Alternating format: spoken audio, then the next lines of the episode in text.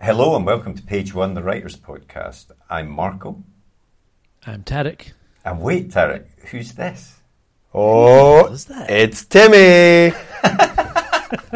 I've been released from the cupboard of dispatching page ones for a special appearance on the Page One podcast. Tim, Tim is, you may have heard if you've listened to the podcast before, we have referred to the boss in quotes, and Tim is that man. Or legend. The myth. I don't think we've called you legend. Ah. The man, the legend. I the obviously boss. haven't listened to all of them yet. um, so yeah, no, uh, Tarek, uh, this is a one of a special series of episodes we've recorded at the Fringe with comedians to find out about their writing process for their stand-up shows. Um, and we recorded these at a variety of venues across Edinburgh. So the sound quality does vary at times. We, we sometimes recorded them at the venues themselves.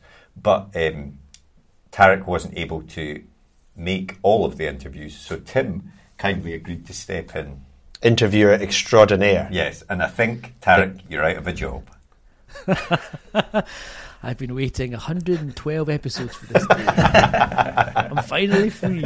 Well, you've not heard my ones yet, so we'll see. We'll see how that goes. We'll see how it goes with the listeners. But yeah, um, so uh, we will get uh, straight into these special episodes. We're releasing uh, at least one a day this week. They're very short uh, episodes, but hopefully very interesting and funny, of course. And we'll play a quick advert for a writer's notebook, and then we'll get straight into the interview. But for now, on with the podcast. See you later. The blank page.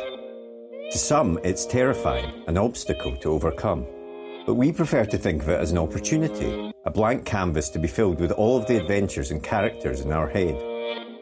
So, how to overcome that fear? Well, we all know the best advice for a writer is write. Seriously, get words on the page and more will follow. But what about later, when you start trying to pull those threads of what you've written together? What about the character you wrote about way back at the start? Who was she again? What was she carrying? And where did she leave the MacGuffin that she now really needs in the third act? Think about all those top thrillers you like to read, or that amazing drama you just watched. What did they all have in common? Structure and planning. As aspiring writers ourselves, we've tried many different methods to try and organise all the thoughts about the stories we want to tell. We've been there searching for a piece of scrap paper to note something down, or making a quick note on our phone in between meetings. Or sometimes we'll make a note in whatever notebook we're carrying, or a document on our laptop so we don't forget that great idea. Let's be honest, it can all be a bit messy and it's easy to lose track of everything. And that's when we realise it's not just a story that needs structure and planning, but the way we gather all of our thoughts about it as well. And so we made Page One. Page One is more than just another notebook. It's a place to put down all your ideas for your latest project, divided into easy to use sections that will help you plan your story, so that when that blank page comes calling, you're ready to answer. And then afterwards, once it's written, we realised you need to plan how to let people read it, so we included a section relating to submissions. Each one is designed for one project, whether you want to write a book, screenplay, a comic, or any other kind of story. We truly believe that when you use it, it will help you get to the main event, writing your story. So we hope this helps. We can't wait to read what you come up with. And remember, every story starts with page one.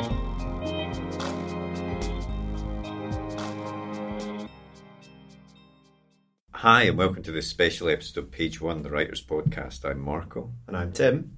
and we're joined today by Amy Gledhill. Hello. Thanks for joining us. Thank you for having me. Uh, well, normally I start these podcasts by asking, Did you always want to be a writer? But did you always want to get into comedy? Oh, yeah, I did actually. I remember my mum and dad. The first year we had a VCR player, we had two. We had two VHSs. One was Aladdin, which was for me, and one was Fawlty Towers. And it was it was the it was three episodes on one VHS. And I remember not wanting to watch it because it was about my mum said it's about a man who runs a hotel. I was like, that sounds boring. I didn't want to watch it. And then we sat down as a family and we watched it. And I remember seeing my mum and dad crying with laughter and being like, ooh, how do you make people do that? And I, just became obsessed with Fawlty Towers as like a creepy little six year old kid who's like quoting Basil Fawlty. And um, yeah, so I've always always really loved comedy, but I didn't start doing stand up um, until many many years after I wanted to. And I used to go to live local comedy nights, and uh, and I started dating a really bad local comedian, and I'd go to his gigs with him and sort of sit there and be like, mm, do you know what? I reckon I could do this at least as good as him. If not better. Um, Sorry if you're listening. Yeah, sorry. he doesn't do it anymore. Yeah, he does not do it It anymore. really bad then. Nobody misses that. Least of all him, I imagine. Um, so yeah, so I went I went to uni to do um, sort of performance and that sort of thing, and that obviously involves a lot of writing and devising and, and that kind of thing. But I never I've never considered myself a writer, as in sitting down with a laptop and writing, because I find that so daunting and um, scary. But I know I have to do that, and I've and I've been my job for the last year has been like a script writer on on a, like TV shows and stuff, and I know that I am technically a writer, but I still don't feel like a writer at all. And if somebody ever asked what I do, I couldn't imagine saying, "Oh, I'm a writer," Yeah. because I feel like it's this noble profession that is sort of unattainable. And I and I, but I I sort of do with with comedy as well. I think it's very hard to self declare that, oh, even though it is my job and it's the only thing I do to make money, I find it very difficult to say I'm a writer or I'm a stand up comedian. Yeah. But I mean, you say you say writing is a daunting, scary thing, but for most people, standing up on stage and telling jokes would be quite a daunting and scary thing. Uh, I mean, did you feel that the first time that you you went up there? Do you know what? I put it off for years because I was so scared of it. I was so scared of it. And the first gig I did, I was living in Leeds and I did my first gig in Manchester so that nobody I knew would be there. I didn't tell anyone I was doing it. It was like I was having an affair. I like snuck off to a different city. And um, I kept my coat on the entire time because I thought if it goes really bad or anyone gets angry, I don't know why I thought there was going to be angry. I was saying nothing controversial. I was like, people get really angry, then I can just leave straight away, and I've already got my coat on, and that's fine. And I got up there, and I was, I was kind of mortified because within like a minute, I was like, this is brilliant. And I was so gutted that I'd put it off for like 10 years Yeah. of just looking, being like, oh, I'd love to try that Presumably roasting as well with your coat on. sweating like you wouldn't believe. Yeah, yeah, absolutely. Um, but it was, it was, yeah, it was really scary. But I think if anyone said, "Would you rather go onto a stage with ten thousand people with no material and just chat, or would you have a time limit to write a novel?" I would 100% choose. The stage. Yeah, yeah, yeah, yeah. So while you don't class yourself as a writer, presumably you still have to put together a routine. So like where yeah. where do you get your ideas and what like what do you start with? Do you start with like a story or a punchline? Or? Yes, I always start with, uh, which feels like it's cheating, but I just start with things that have actually happened. That's always a really Yeah. good. that's always a really good starting It's a point. good seed, yeah. Yes, exactly. Um, and then I'll sort of bullet point the the like the story beats and be like, okay, so I need this bit of information, and then I think this is really funny, and I think this person's reaction is really funny, so I'll put it into bullet points. Mm-hmm. Never full sentences because that feels like writing mm-hmm. and that's scary. so I'll do bullet points and then I'll do it on stage. And um, I think because of the adrenaline, and I think you think quicker on stage mm-hmm. and you scrabble to find something Yeah. funny. So if you say something that you think is funny and it gets no reaction, your brain doesn't stop. Your brain goes, oh, I don't like this. So you go, oh, and then he put a hat on, and you'll find something like Yeah. something will come. And I think um, I've just been diagnosed like two weeks ago with ADHD, and I think pretty much every comedian at the fringe has it. Um, and one of the things that the doctor was saying is that like uh, adrenaline and pressure can really help you focus, and without that, uh-huh. I find it really difficult to do deadlines, and I find it really difficult to sit and write comedy. So I think I need to be on a stage with that pressure of people actually looking at me going, go on then, go on. And then I can go, okay, I can focus just for this tiny little bit. Yeah. Yeah. And, and but how? Because as well as well as doing your sh- solo show, which we'll, we'll talk about, you're also one half of the delightful sausage. Yes. Well, First of all, we'll pause. Where did that name come from?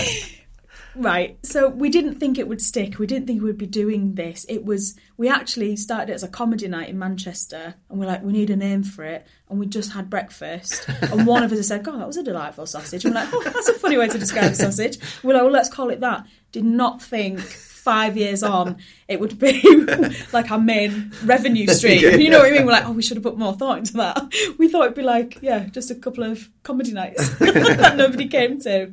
So, so, you, so yeah. So, as well as doing that, you you do you do the delightful sausage, where you're presumably that's more uh, co- collaborative. Yes. Um, and again, is that are you just batting ideas about? Or are you writing stuff down? How so does that, that work? that's um I mean we hate saying this, but that's like we we're a double act, but we we work in um it's not sketches, it's just one big narrative tale. And so that actually gets typed up into a script. Okay. And we deviate from that a lot, but there is an actual script there, and that's because my writing partner, Chris, uh, Chris Cantrill, he is the very opposite of me. So I I struggle to sort of get stuff on paper. I like to be um, thinking of the bigger picture and how do the audience want to feel at this point, Chris? And Chris is very much about um, organisation, planning, detail. He likes. We have Google Docs for everything, and they're beautifully formatted, and everything's very formal. But because he's so that that end of the scale, and I'm the other, we kind of meet in the middle, and I think that's why it's It works. it works. Yeah. So he'll be sat there with his laptop and he types everything out. And sometimes um, when we're sort of writing together, I'm not even looking at a screen because as soon as I. I sound terrible, but as soon as I see it, I think sometimes you can say something that's really funny. And then if you try and capture comedy in text Yeah. without the intonation or yeah. Um, the character that comes from it, it can look rubbish, and then it puts me off, and you think, well, that's not funny anymore. Now you've written it down, but yeah, so we do end up, we do end up with a proper script. Yeah. So you was yeah because we've been asking a couple other people like where do you think um, you know does the humour come from the writing and the performance and it's really I guess a fusion of, of both of them as you say. yeah, yeah, yeah. Yes, definitely. And uh, Chris's background is um, marketing, and my background is performance. So he he likes making each sentence as much as we can as funny as possible. And then when we when we get the text up on its feet it's like well how do you perform it? So it's an extra layer of funny. And and are you are you so especially I suppose for for Edinburgh, are you testing these jokes out um, in smaller shows, testing parts of them, seeing what lands, seeing what doesn't, honing them? Yeah, that? so for my solo show, that's really easy to do because you mm-hmm. can basically, at a comedy night, you can do any segue. You can be like, oh, where are you from? Southampton. Well, let me tell you about what happened. You know, you can you can segue into any material and just try out that little section. Yeah. But for the delightful sausage, we we can only because it's one narrative. We struggle to do any sections of it because without context, it's Yeah. mad. Even if you've got the context, but without the context, we can't really chunk it up and try it places. So we have to do uh, previews where it's so chaotic and shambolic, but you go, I think there's something in that Yeah. general area. And then, because there's two of us, I think we can gauge what's funny Yeah. bet- between us a bit more. Whereas when you're writing on your own, sometimes you you really don't know Yeah. until you say it out loud to someone. You're like, oh no, that's awful. Or like, of course that's not funny. but but for your solo shows, then do you, uh, you know, if you've if you've if you've only got these bullet points or whatever uh, that you're working off, and then a lot of interaction with the audience and stuff, do you ever? Because we've spoken to some comedians and they say that they actually go back and they'll listen to their shows and they'll work out what landed, what didn't, Mm. Yeah. and then so do you do that as a? Yes, I've Yeah. just started doing that. Right. I found it um, really off-putting and cringeworthy. I think listening to your own voice Yeah. especially with a Hull accent, is tricky. You're like, oh gosh, use a different vowel sound, Amy, please. Um, but yes, I've I've just started doing that kind of recently, and it really helps because you you realise how much dead space there is in because I'm bullet pointing and I mm-hmm. don't know the exact words that are going to come out. Sometimes there's a real big waffly bit to get to the point, and and you feel like because your brain's working really fast, mm-hmm. you feel like you're doing good stuff, and then you listen back, and there's just this nonsense part that you can just snip out, Yeah. and then get to that bit quicker, and the quicker you can do it, the better. So is that a mental process, or do you then go back to the kind of writing your bullet points and maybe finesse them Yes. as well? So it is you are going back and forth to your Yeah. or- original writing. Yeah. I know you don't like using that term. I don't want to terrify you. I can't do the show. Yeah. I think I've written it. I think I've written it down. So you are, yeah, you are. It's, it's, you're kind of not collaborating. Yeah, you are going kind of going back and forth Yeah. to your original. It's, Yeah. it's, a, it's a much more analytical process than the punters think that would would imagine. You know, Yeah. the comedy often seems like a. You know, I think we've all got in our head that they've got. You know, they've not just come on stage and just started speaking, but eh, eh, th- this idea of sort of listening back and tweaking things until they work and things like that Yeah. isn't something that many No. people think about. I don't think. I think it's a real combination of like uh, just sheer like confidence and like all my favorite comedians are so confident and charming and they seem so effortless mm-hmm. Mm-hmm. and they feel like they're having fun and being spontaneous. But you know every syllable in that set has been analyzed and edited and poured over. And I think the real skill is having that like really formulaic clinical writing and then performing it like Yeah. you just just falling out of your Yeah, mouth. yeah, yeah. You're hiding the Yeah. hiding all the work that you did before. Yeah. Yeah.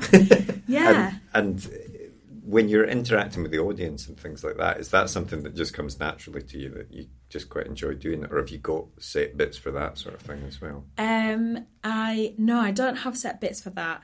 Again, the the less I can prepare, the happier I am. Yeah.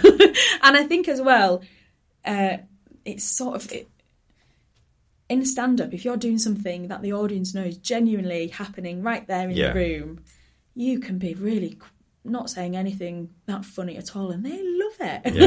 Yeah. Just because it, it is it's special, and I'm exactly the same. If I'm in the audience and a comic's interacting with someone Yeah, and they've dropped a, a drink or something and you know that it's genuine, yeah. They can say something that's like 5% funny and you're like, this is a legend. it's true. Actually, yeah. They're a legend. yeah, definitely. Yeah, I guess that's the whole atmosphere of it all. It kind Yeah. of carries people along. So Yeah. I guess on the on the kind of other side of that, from from being a live performance, um, you've appeared in a variety of like TV shows. Like, does does your preparation for that differ quite a lot then for your on stage work? It does a little bit because you have to often send that over in advance to be checked by a legal team. So you do have to really, you have to write it down. There's no getting around that. you have to write it down and send it off. And um, yeah, So how do you find that process then? If you if you're not a fan of getting down and actually writing your jokes down, like how do you find that process? Well, that bit's usually all right because the the writing inverted commas has been done. I'm just I'm almost like transcribing what I've done live a lot of times because it won't be new material. It'll it'll be like stuff I've tried out in the clubs and done that bullet points, saying it, going back, tweaking it, saying it, listening to it, and then when they're like, we need this as a as a bit of text. My brain's already done all the writing Right. in Yeah, inverted so so I'm just yeah. transcribing Okay. really Yeah. um, so I can handle that. So you're not writing. That's fine. It's like you're still not writing. It's all good. So, um, uh, obviously, you're at the you're at the Fringe this year. You've got two shows. Do you want do you want to tell us uh, about your your solo show? Oh yes, so my solo show is called "The Girl Before the Girl You Marry," and uh, it's about uh, a pattern in my life, which has been I date someone, we break up, and then they get married, sort of instantly, just like instantly. And it, I've I was upset about it at first, but I've realised I think it's quite a skill that I can get these people really ready for marriage, not with me, but with somebody else, and that feels like it should be celebrated. And how how long in advance are you for a show like that, which is an hour? Yeah. I suppose. How long in advance are you preparing something like that? Um, well, that's so. I've got some routines in there that I've, that I've been doing for you know, a real long time. Yeah. Um, and luckily, some of the stuff that you do in the comedy clubs can you can just sort of slip that in if if it fits. Um, but you have to leave some of your club stuff behind because I think an audience knows when something's really shoehorned. You're like, why are you telling us this in such a slick way? But why are you telling us this? Um, so some of it I've been working on for a long time, and then I try. I would try and start writing inverted commas, not writing in January. But again, because I think I don't know if it's ADHD or it's, or whatever, but I find it so difficult to to do any work. I just love procrastinating. Yeah. And so I really I put this off until oh I don't know maybe about eight weeks ago. But it's always, it's, I think that's, you know, when you've got that deadline looming, Yeah. then suddenly you'll, you'll Yeah. have to do it. And at Yes. that point, yeah. Well, like you said, you you you're so much quicker reacting on stage with adrenaline pumping. So maybe that eight weeks, you're like, uh oh, Yeah. you know, you've run out of time to not do it anymore. Ex- so. Yes, exactly. And as soon as you start seeing like your poster being designed, and you're like, "Oh, this is going to happen." oh, right. I guess I should do something. yeah, exactly. Tickets have been sold. Right, yeah, I should should probably open that laptop. go on then. Okay, let's give it a go. Yeah. So, uh, for the listeners, where and when is your show on? So it's on at uh, the Monkey Barrel, which is an amazing comedy venue, and I think pretty much everything on there is great this year. Um, and it's in the Carnivore Two room, and that's at three thirty p.m. it wouldn't be a.m., but just to clarify, it's p.m. I'm not doing It is this. in Bethesda. Yeah. It could possibly be. That's always a possibility. no one would remember it, but it would be on. And then the, do you want to do Oh yeah. So the final thing we've been asking everyone is, um, what is your worst or your best heckle? Oh my gosh, I, I do talk about this in my show actually. So I talk about how at a gig in Wigan, I got to the stage and I knew it was going to be a bad gig because the first few rows were bald men with their arms folded and like and all of them were and it looked like I'd opened a box of eggs. so from the stage and I was like, all right, okay, this is going to be this is going to be a tricky gig. And um and I talk about how witty the the egg heckles usually are and insightful, and you you know you wonder if they're coming up with them on the spot or if they're writing them at home and like bringing them into the comedy club ready to shout at the comedians. And uh, it's usually just things like tits. like wow, where did you come up with that? original? That's amazing. Yeah, getting the leaflet out for that. What Yeah. did I write? Yeah. Yeah, yeah. Oh, what shall I go Yeah. for today? so it's usually along them lines, and Charming. I'm very, uh, very charming Yeah. eggs, very charming eggs. Um, I'm not a a, a, a nasty. Or I don't mean nasty, but you know, like some comics are Yeah. quite edgy and they're and they're like sort of taunting the audience and stuff like that. And I, I'm not like that. And uh, the only time I'd ever done that was when I was quite when I was quite new. Someone was like, if somebody says something to you, just tell them to shut up. If you're just a bit mean to them, everyone will respect you. This was like terrible advice from a comedian. But I was like, right, okay. And so I had that in my head, and I was going to do a gig at the Newcastle Stand, which is a, a brilliant club, but it was like quite a clubby night, and I was really nervous. And I just again had it in my head, they're going to heckle me, they're going to be angry. So I was sort of like ready for a fight going on stage. And I started my set, and this guy on the front row said something. And I was like, What did you say to me? Shut up, what? And dealt with it totally badly. And he said, Oh, I was just saying I was having a really nice time. and I was like, Right, yes, thank you. Uh, okay. so, yeah, Yeah. there you go. Uh, well, thanks very much for coming on. That was great. Thank Thanks you. for having me.